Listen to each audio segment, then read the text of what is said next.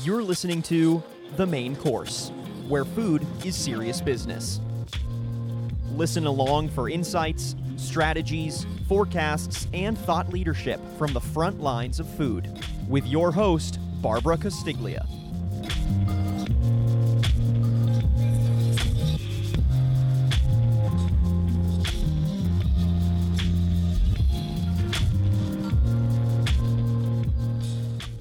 Welcome to the main course. I'm Barbara Castiglia of Modern Restaurant Management. Today we're going to put the focus on digital and restaurants, which is a tremendous information, tremendous lot of uh, unique and fun stuff going on with restaurants. Uh, so much to the to the point that there is a new association that restaurant owners really need to know about um, as they move forward and as they make decisions on what kind of technology is going to help them, um, particularly when you're hearing about AI and all these different things and you're like, what, what do I need? What is going to help me run my business? Um, so with me is Joe Reinstein, Reinstein, uh, Reinstein, sorry, uh, Joe Reinstein, who's the executive director of the newly formed Digital Restaurant Association. So welcome, Joe. Um, you know, first thing before we get into what the Digital Restaurant Association is, I think we need to define, you know, how you define what a digital restaurant is. You know, I mean, every restaurant, mostly every restaurant these days has uh, a website or an ordering system and they're and they have a presence on the on the web. Um, but what really kind of defines uh, a digital restaurant to you? Yeah uh, thanks barbara. So delighted to be here. Um, a digital restaurant is a restaurant that relies on the use of digital technology to operate their restaurant uh, and that could be in any capacity. Uh, it could be online ordering for takeout and delivery, uh, working with third party delivery services, but it also could just be in managing their inventory, their food, their operation, their staffing, their banking. Um, all aspects are uh, digital basically these days, and the restaurant industry is no exception. Uh, the restaurant industry was a little slow in adopting digital technology, um, but the pandemic accelerated all that. So, really, I would say that probably every restaurant is a digital restaurant in some way. We at the Digital Restaurant Association specifically focus on restaurants that do a chunk of their business online through online ordering for takeout delivery or even reservations. Yeah, I think you, you know, what you mentioned now, you know, the pandemic really just accelerated a lot of use of technology, uh, payment technology, different things that restaurant industry was kind of on. You know, it's like it'd be nice to have, but you know, uh, do do I really have to invest in it? That all of a sudden, you know, all restaurants of you know the neighborhood diner was using QR code menus, you know, and and solutions that were pretty, you know, that they could Im- implement quick. But now, you know, they're they're having a time to consider, you know, what what decisions do I need to make? What are how do I move forward? Um, so, how do you think the pandemic kind of affected that this digital aspect of restaurants? Uh, I mean, it completely transformed uh, and disrupted the industry. I mean, uh, first of all, the pandemic hit restaurants a lot harder than other industries. Uh, sales fell by you know 240 billion dollars, something like that. I think over 110,000 um, restaurants closed their doors uh, in 2020 permanently. Um, you know, the only way to stay open as a viable business was through digital technology, was through online ordering for takeout and delivery. It was an absolute lifeline that saved the industry, um, saved employment, um, and also, um, importantly, plays an important role in people who are completely dependent on delivered food. Um, so, uh, really the pandemic changed everything. And to your point, you know, before the pandemic, restaurants were maybe doing eight to 12% of their sales online. Um, but COVID really accelerated the rise of online food or food ordering. So now it's 30%, averaging 30% of online orders for restaurants, some approaching 40 and 50% of their sales online. Um, and so it's really been quite disruptive. uh, but also transformational. And that's where the digital restaurant comes in. Is we sort of help restaurants deal with that disruption and transform it into a very positive business operation. Um, so now digital isn't just this temporary lifeline that saved the restaurant industry during the pandemic. Now it's transformed how we manage our guest experiences, our total operations, our marketing, our supply chain. Um, and that transformative convenience is here to stay. Uh, consumers love the convenience of it, um, and restaurants just need to adapt to this sort of quickly evolving digital landscape or risk being left behind. So tell me a little bit about the origin of the Digital Restaurant Association. You know, you're just re- recently announced that that you were were starting up. So, you know, how were the conversations, you know, that were in the and saying, "Hey, you know, we this is something that's really necessary. We really need a group that's going to focus on this aspect to help restaurants."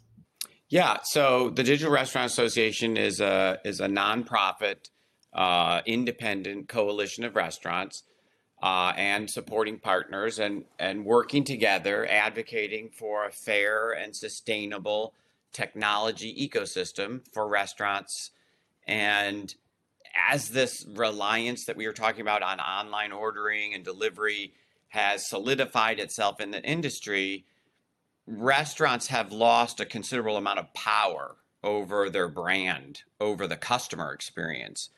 Um, so we aim to provide our members with a unified voice and help them reclaim the ability to give their customers the best possible experience.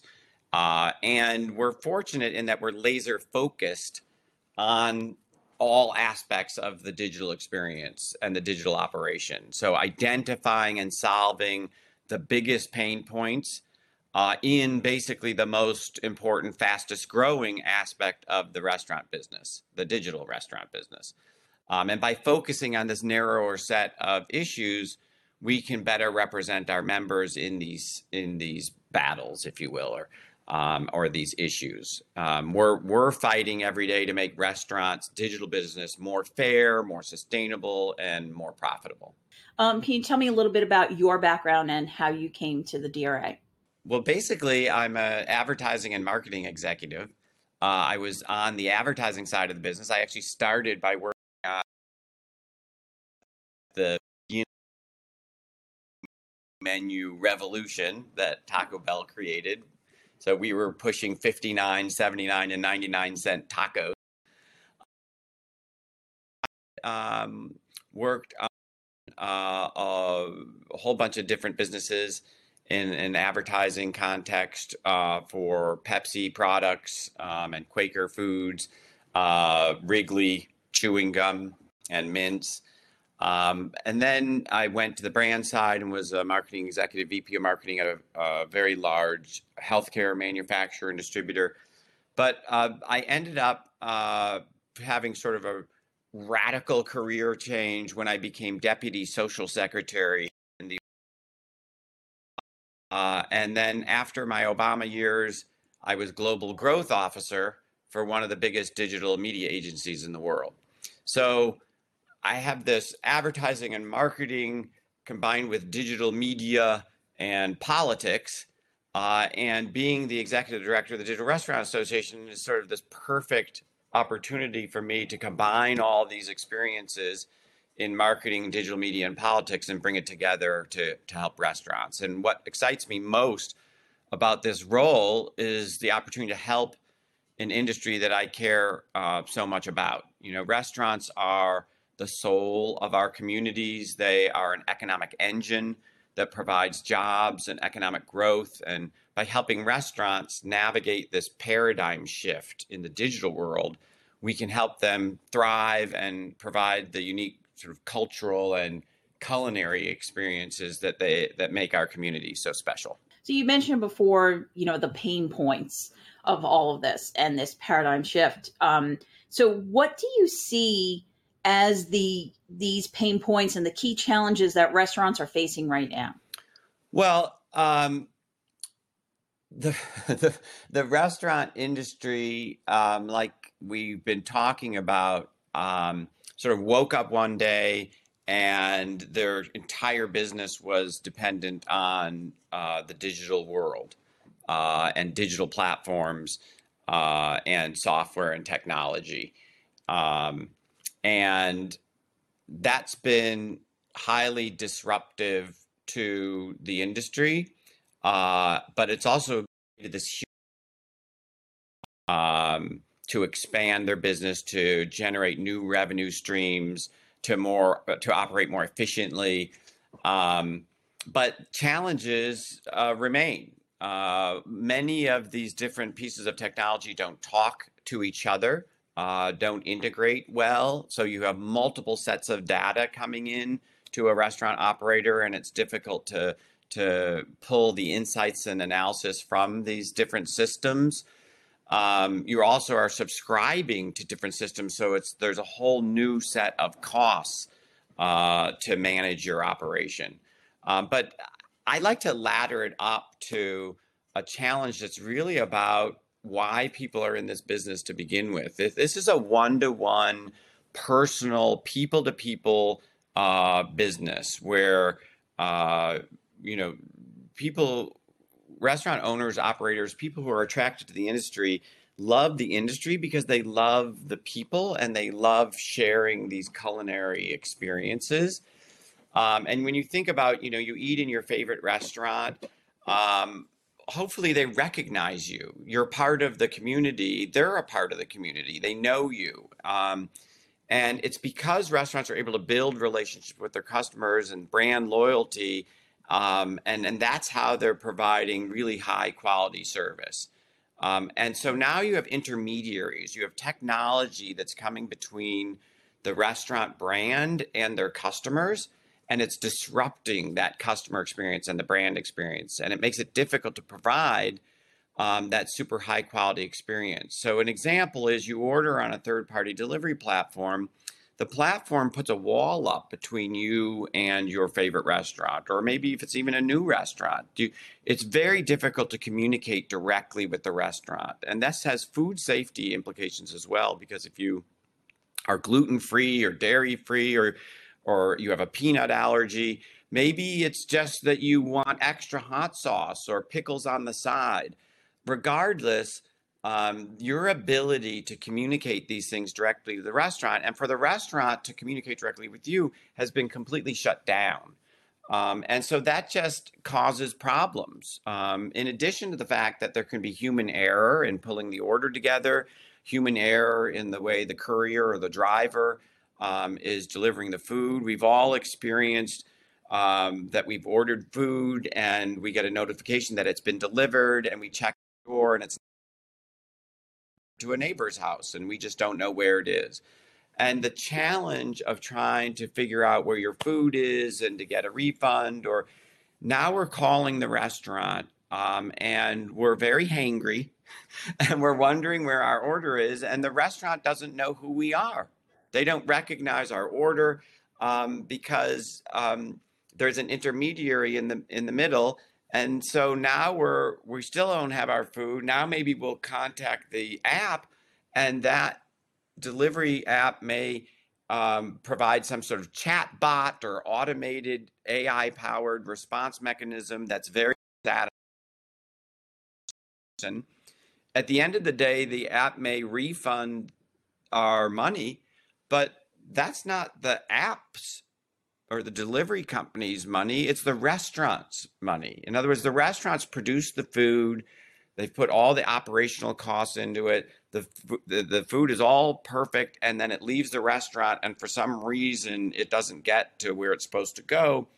And now the restaurant is being charged back uh, for that refund. So the customers don't even realize that the restaurant's being penalized for maybe a problem that's occurred during the delivery process, not at the restaurant.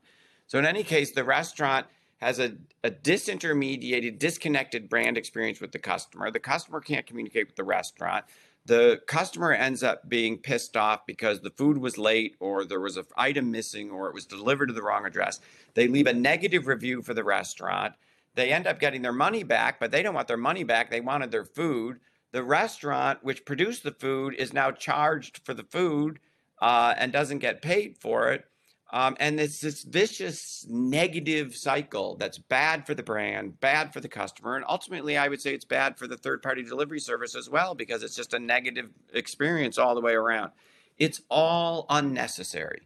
Um, if there was just communication between the restaurant and the customer, all of these issues could be resolved in real time uh, and, negative implication for the restaurant. So many um, online food delivery platforms are pay to play marketplaces that, that reward big restaurants because they have the leverage and scale and resources to pay for visibility uh, and increased orders on the platforms.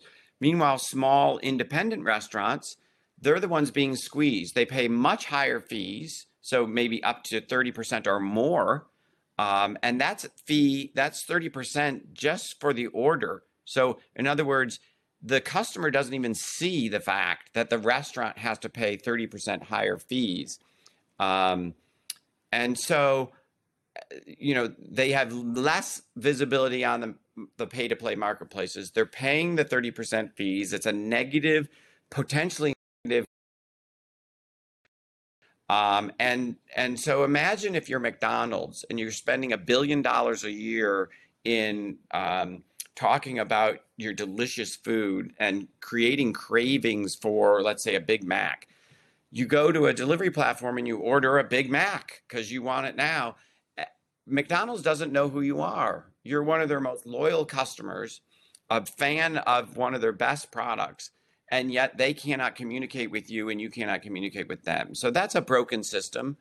Um, and so uh, I, think that you know, we talk about the challenges of specific pieces of technology and an operation and the data, but really it ladders up to the brand experience and the customer experience. And if we can just create communication, uh, customer information sharing, and more transparency around the fees, um, that would have a huge impact on improving the customer and brand experience.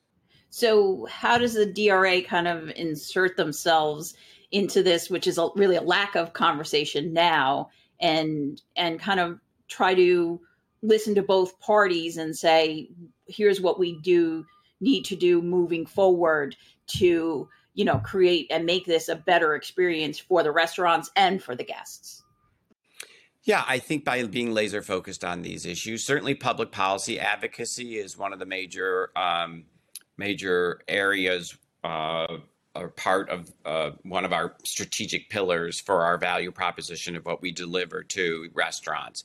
So, from a public policy standpoint, we're fighting for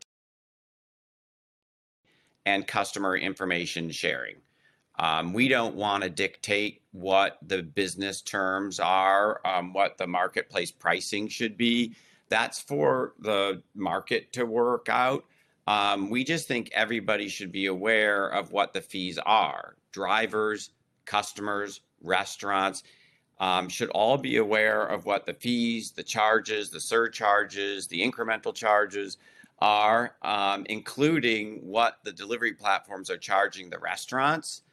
Um, and then um, the consumer, the customer, can make an informed decision about what they're willing to pay for that convenience and who's getting the money. So, talking about the customer, um, you know, they a, a lot of people were already kind of on the digital bandwagon before the pandemic, but definitely customers maybe it's generational but they you know they want to pay on their phone. They want to have this convenience factor. Um, so, what's the where are we right now with what the customers want digitally from restaurants? Um, and and still they want the experience. You know, they want the convenience, but they still you know they still want hospitality. Um, so, how do you kind of combine all of that so that they have the experience that they that they want right now? The customers want convenience. There's no question they want to be able to get uh, the food they want, when they want it, where they want it, how they want it. Um, and they're willing to pay for that convenience. And that is wonderful. Um, the, the third party delivery services um, have been uh, fantastic for the restaurant industry. One, in saving the industry during the pandemic, and then even now, The the it, it gives customers access to restaurants they never would have had access to and they give them a completely seamless and convenient way to, to order and get delivery. Um, but that doesn't mean that um, the way that the system operates is perfect or that it's fair uh, or even sustainable. Um, we're, we've yet to see the delivery services um, be profitable. I think maybe one of them is currently saying they're profitable, the others aren't yet. Um, and we also know that restaurants are not profitable with their delivery businesses, um, particularly um, with the the fees, the high fees that they have to pay in order to be visible on those platforms. Um, but you know, I, I think that the the technology is here to stay, and it's only creating new opportunities for the industry um, and everything from how you manage your business and how do you reach new customers. Um, so it's really a great time to be in the, the business and to be utilizing technology. We just need to make sure that it's operating profitably and sustainably for all parties. Um, so, what is it that the DRA um, kind of hopes to do, um, and you know for you know for your for your audience um you know over let's say in the short term um and then you know maybe 5 years down the road where do you see you know particularly as it relates to you know technology and and I love the term the sustainable technology because that's really what it is. You know people are making an investment. They're not to 6 months down the road you know throw out that investment. They want something that's to work for the long term. Um, so you know what is it what is it do you kind of hope the organization kind of accomplishes um, over the short term and long term in the short term, we have a lot of amazing um, new legislation in the hopper um, in various parts of the country um, that specifically focus on customer information sharing uh, between the third party delivery services and restaurants. So restaurants are reconnected with their customers. And then fee transparency um, just making sure that everybody involved in the transaction knows what all the fees are and who is the ultimate recipient of those dollars. So, uh, legislation in Georgia, in Florida, in California, um, all in various uh, stages of development. Um, and and so we're super excited about that, and we just need our community, uh, our membership in the DRA, but the broader restaurant community to be aware that there's actually legislation pending that could solve some of our biggest problems um, when it comes to uh, uh, third party delivery operations. Um, so, the public policy advocacy is really where I'm most excited about having a really big and short term impact. But I will say that it doesn't just have to be through legislation. In fact, you know, I'd prefer it not to have to be through legislation. Why do we want politicians to have to be an arbiter in this? The the the the, if it's not sustainable for anybody, restaurants and the third parties, then we should be able to work together. In addition, you know, if if uh, the third party delivery platform customers um, who are looking for delivery for their for their food, um, if they're having negative experiences, and part part of the reason for the negative experience is that one the the fees are really high and they don't understand where all the money's going, but also because they can't speak directly and communicate directly with the, the, the restaurants that they're ordering from, that's a negative experience. That's a negative customer experience for the third party delivery systems as well as the restaurants and the customers. And so those are things that we should be working on and together. To Say that I've had fantastic interactions with all three, the big third party platforms, and they're all very eager to work on these issues. Um, we'll see if we're able to move the needle, um, but um, I'm encouraged that they recognize that um, we're at a state in the industry where we can focus on these issues and really work towards resolution and solutions. The other areas we um, are helping our membership around educational resources and technology solutions. So, a lot of uh, mom and pops or small chain independents um, you know, they don't necessarily have big IT departments, big marketing departments, big legal departments, but you know, they're focused on making the food and and and being in the hospitality business and satisfying their customers. And so um, they need help. Uh, they need help with a lot of the technology that it's out there. And so we have um, fantastic educational resources um, from some of the um, biggest brands in the tech space um, that help with customer engagement, help with digital marketing, help loyalty programs, how to convert a third party customer, a customer through a third party intermediary into a first party customer so that there's a direct connection between the restaurant, how to create more direct orders through a restaurant's own uh, systems and platforms. So the educational resource and archive is um, is a fantastic resource. The other areas around technology solutions. So connecting best in class technology companies with restaurants. And these companies aggregate data, they streamline operations, they help with all aspects of a restaurant's business.